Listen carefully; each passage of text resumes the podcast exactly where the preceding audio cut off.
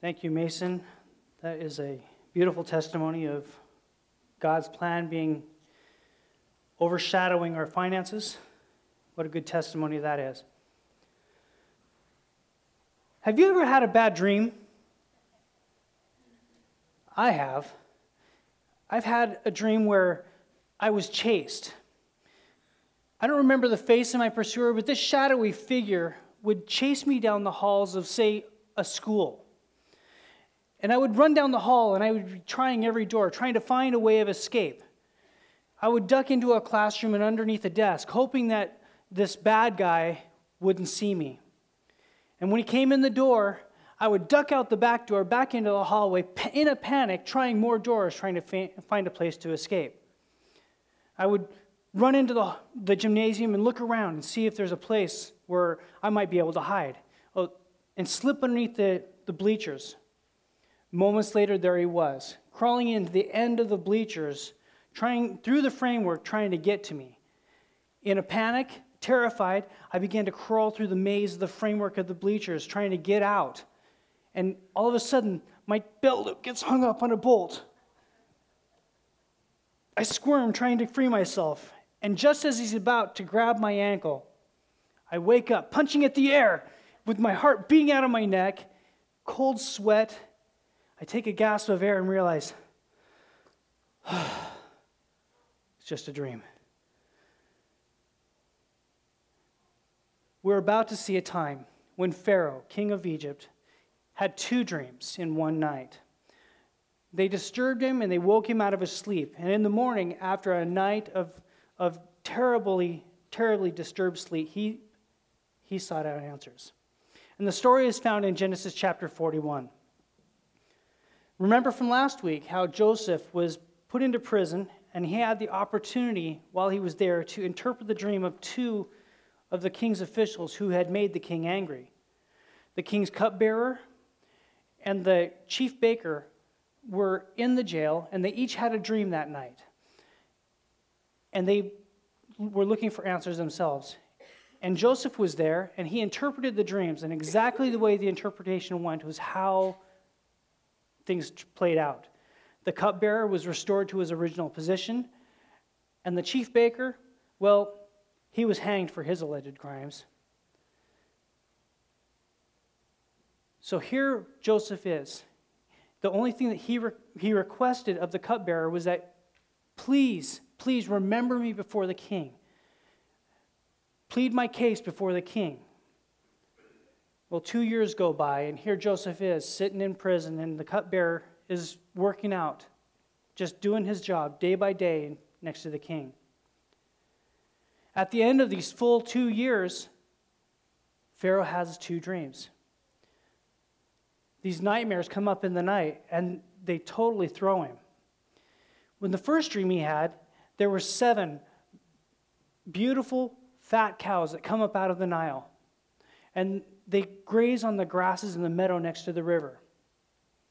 Right after them, seven thin, ugly, malnourished cows come up out of the river and they stand next to the fat ones. Well, immediately, the thin cows begin to eat the fat ones. And when they're done, they look like they still hadn't eaten anything at all. Shocked, Pharaoh wakes up out of his dream. He sits up in bed, shakes it off a little bit, realizes it was just a dream, and decides to go back to sleep. As soon as he hits dream state again, he has another nightmare. A full, healthy stalk of wheat stands up. It grows up out of the ground, and on the top of it, seven full, beautiful heads of, of grain.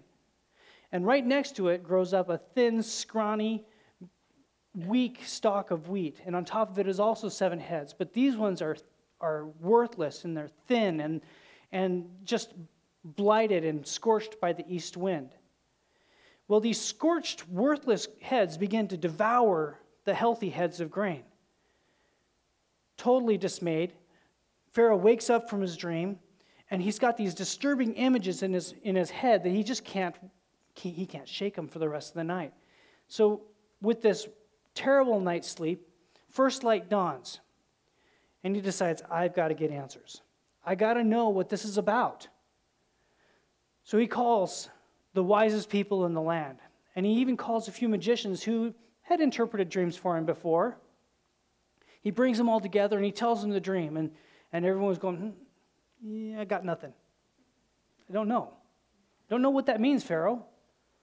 And here is the cupbearer standing next to the Pharaoh. He goes, uh, I think I know somebody. I think I know a guy. Remember when you threw me in jail a couple years ago? Yeah, you were mad? Well, while I was there, I had a dream, and the baker, we both had dreams. And this guy interpreted them to, mm, for us, and it turned out exactly the way he said. So we pick up in verse 14.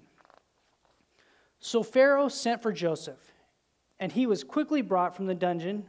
When he had shaved and changed his clothes, he came before Pharaoh. Pharaoh said to Joseph, I had a dream, and no one can interpret it. But I have heard it said of you that when you hear a dream, you can interpret it. I cannot do it, Joseph replied to Pharaoh. But God will give Pharaoh the answer that he desires. Integrity is a matter of the heart.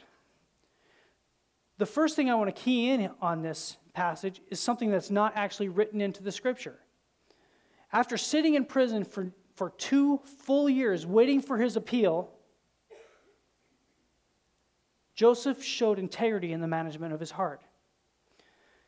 He could have easily thrown the cupbearer under the bus. He could have tried to prop himself up for a promotion.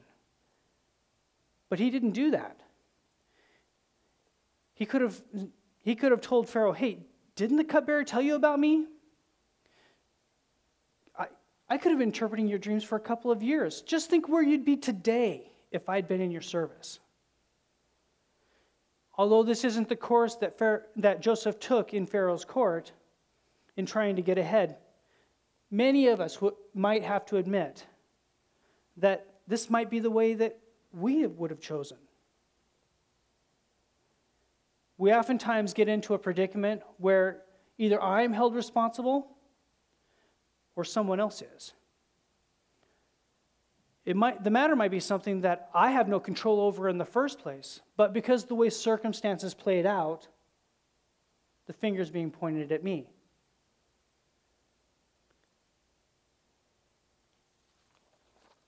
I recently had a situation like this occur at work. Unrealistic expectations were being put upon me, and pressure was being applied for me to complete work in a time that just was unreasonable. I pushed through and I tried to complete the work in the time frame that he asked. But when I was finished, the owner just wasn't satisfied with the finished product. Part of me wanted to say, well, you get what you get. You pushed me too hard, and the quality of work suffered a little bit. I wrestled with this internally. And if I was less of a man of integrity, I would have just left it right there and, and moved on. But integrity forced me, although I wasn't happy about it, to go back, tear out the work that I'd already done, and reinstall it using a much more expensive and labor intensive process to make sure that the end product was better, to make sure that the end product was the best it possibly could be. A friend once told me it doesn't matter how you start a job, that matters. It's how you finish that leaves a mark on your reputation. It cost me more, but I chose to finish well rather than leave a stain on my reputation for later. Now we look at Joseph. He's 30 years old now. He's been called out of jail and he's before the Pharaoh. And he's been stewing on a couple of dreams that he had when he was 17. He knew that these dreams were from God. He knew that God was going to put him into a prominent status where even his brothers and his parents were going to give him honor. During those 13 years, Joseph never promoted himself. God always blessed Joseph, and those who had authority over Joseph saw that blessing, and they put more of what they had in their control under Joseph's care so that too would be blessed through Joseph. At any point, Joseph could have usurped God's plan and tried to self promote. And this would have been especially easy when Pharaoh propped up his ego. He says, No one else can interpret these dreams. But I heard it said of you that when you hear a dream, you can interpret it. He could have said, Yep, I'm the guy. But he didn't do it. He understood that the posture of his heart was his responsibility. And Joseph knew that no amount of self promoting was going to get him to the place where God had designed him to be. Integrity is demonstrated by a heart of humility and not of self promotion. Self promotion is very short sighted because all it has in mind is what's best for me. God is not only looking out for your best interest, but He's looking out for the best interest of everyone who's around you. So Joseph responded to Pharaoh's ego inflation. And he said, I can't do it, but God can. It's not necessarily what our capabilities are that matters. God looks at our heart. And if we are faithful with, God, with what God has placed into our lives, He will bless it. It may not look like what your dream was, it may not turn out the way you'd hoped it would, but if we remain humbly in His service and works faithfully for Him, He will promote us on the other side. Because it isn't, isn't it God's blessing that we're looking for in our lives anyway? Integrity is a matter of the heart, and integrity is demonstrated in our thinking. Verse 25 says Then Joseph said to Pharaoh, The dreams of Pharaoh are one and the same. God has revealed to Pharaoh what he is about to do. The seven good cows are seven years, and the seven good heads of grain are seven years. It's one and the same dream. The seven lean, ugly cows that came up afterward are seven years, and so are the seven worthless heads of grain scorched by the east wind. They are seven years of famine. It is just as I said to Pharaoh God has shown Pharaoh what he is about to do. Seven years of great abundance are coming throughout the land of Egypt, but seven years of famine will follow them. Then all the abundance of Egypt will be forgotten and the famine will ravage the land. The abundance in the land will not be remembered because the famine that follows it will be so severe. The reason the dream was given to Pharaoh in two forms is that the matter has been firmly established by God, and, it, and God will do it soon. So Joseph interprets the dreams. He says, The two dreams are one, they have the same meaning. The seven fat cows, seven years of plenty, seven thin cows, seven years of famine. And the famine is going to be so bad that you won't remember the good times. All of us had dreams. We all dream, and our kids have dreamt dreams. Our little boys might dream about being a fireman or a policeman. They might dream about being some hero. Our little girls might dream about being a princess with that fancy little tiara. Some people lose hope in dreaming, and they quit dreaming early on. And they quit looking and setting higher goals for their lives. We all need to realize that we all have events that come up in our lives that require us to interpret them in light of some standard of truth. Not everything that we hear about ourselves is actually true. The enemy wants nothing more than to get us to believe a lie about ourselves. Because if we actually believe that lie, we will never allow ourselves to grow into the person that God has designed us to be. In order for us to live out our God given design, we have to get a good grounding on truth. We have to know what the truth is. And the Bible tells us that if we know the truth, the truth will set us free. So, how do we find actual truth? We begin by looking into the Bible. The Bible is God's authoritative, true, authentic word, and every word in it is absolutely true. If we read it, we will find direction for our lives. We need to pray. Prayer is conversation with God.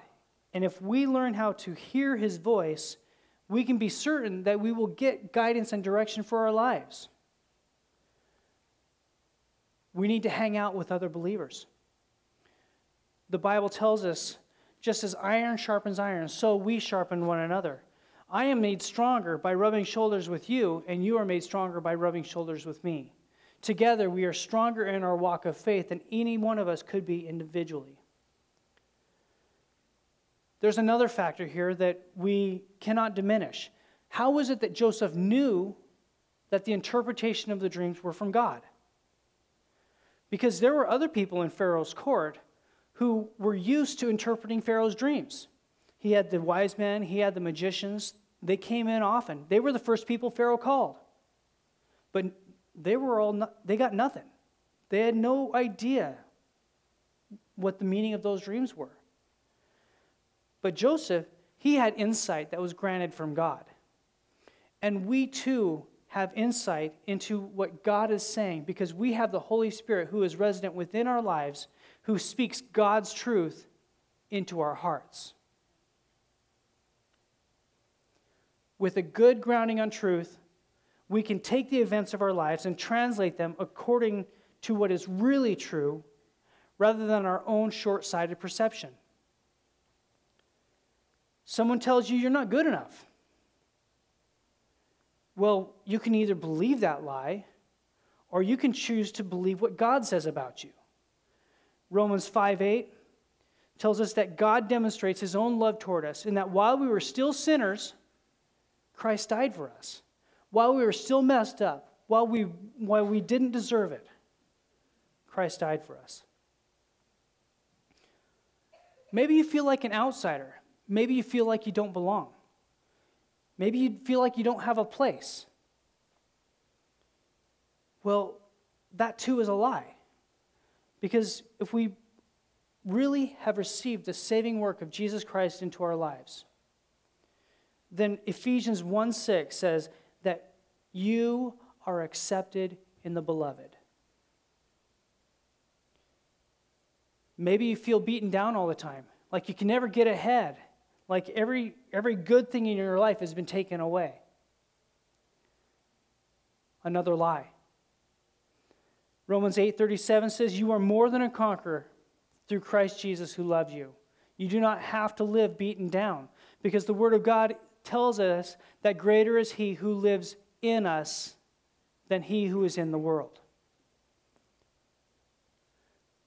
There is no end to the lies and the difficulties that, will, that life will throw at us. What makes a difference is how we filter what comes into our lives.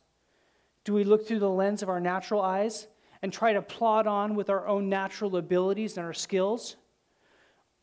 Or do we filter everything that we encounter through the truth of what God says and begin to live according to His reality? Yes, integrity is de- demonstrated by what we think, but demonst- integrity is also demonstrated by what we do. So Joseph came up with a plan. Joseph basically said to the king, Well, in light of what we know God has said, this is what I would do. So let's hear his plan.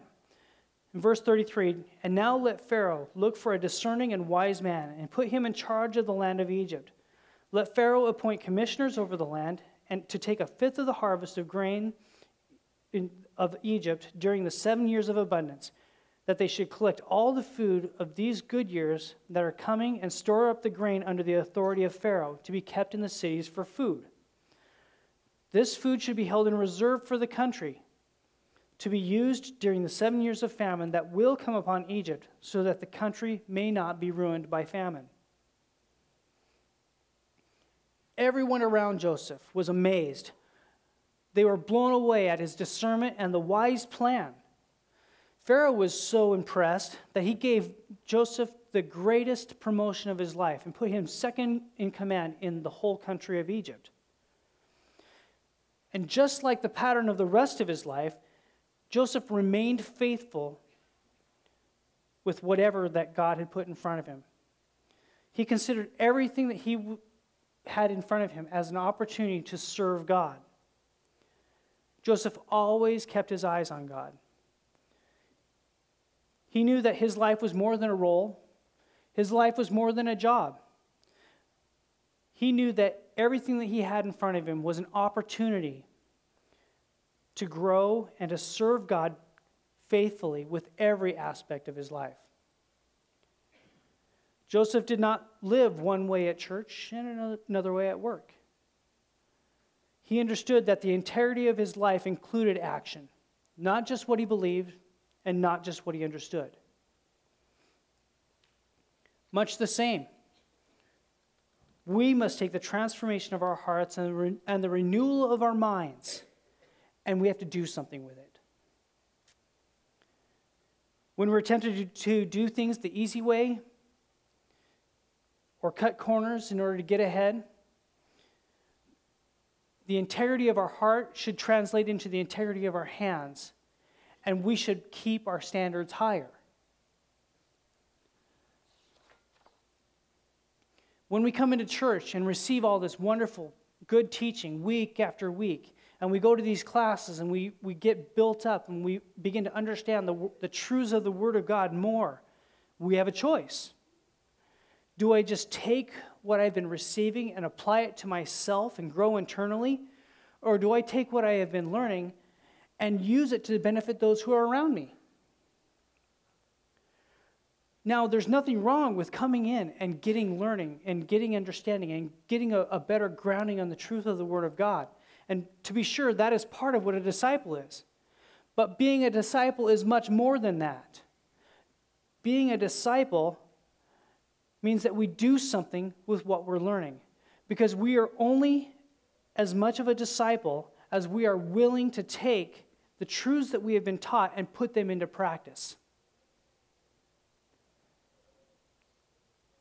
In some ways, I can sympathize with the struggles of Joseph. When I was 15, I had the chance to go on a missions trip for a summer. I went on that trip, and God did an amazing work in my life. He changed my thinking. He actually caused me to love ministry. I knew that God's call on my life was irrevocable. I knew that God was calling me into full time service of Him.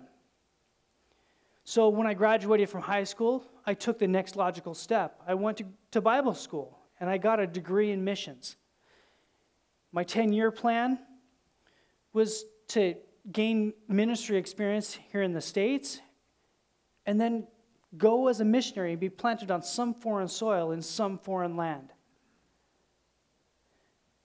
My 10 year plan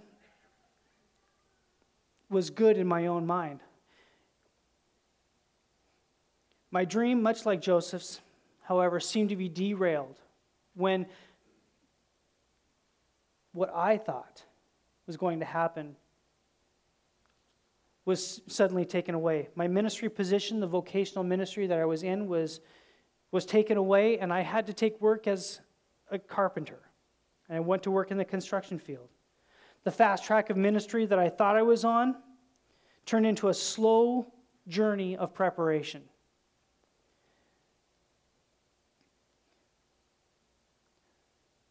my dream had changed. At first, I thought this was going to be temporary and I would be back on track in the vocational ministry pretty soon. Nowhere did I think that I would spend most of my ministry in mostly areas where I was volunteering. What was even more humbling, God took my wife, who had no apprehension, no desire to become a, a, vocational minister and put her on staff here at our church. So here I am, volunteering in ministry one year, two years, 10 years, 14 years, all while waiting, waiting, waiting for God to restore the dream. I have to admit that there were times where I lost hope that my ministry dreams would ever be realized. At one point, I even decided to take charge of my own life and to put things into my own hand and change vocations. I became a cop. Imagine me arresting a suspect. Yeah, it, it did happen. Reading their rights. You have the right to remain in sin. If you choose to do so, you will go straight to hell.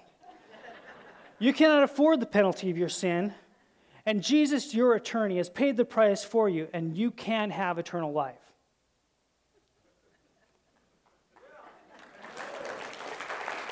Yeah.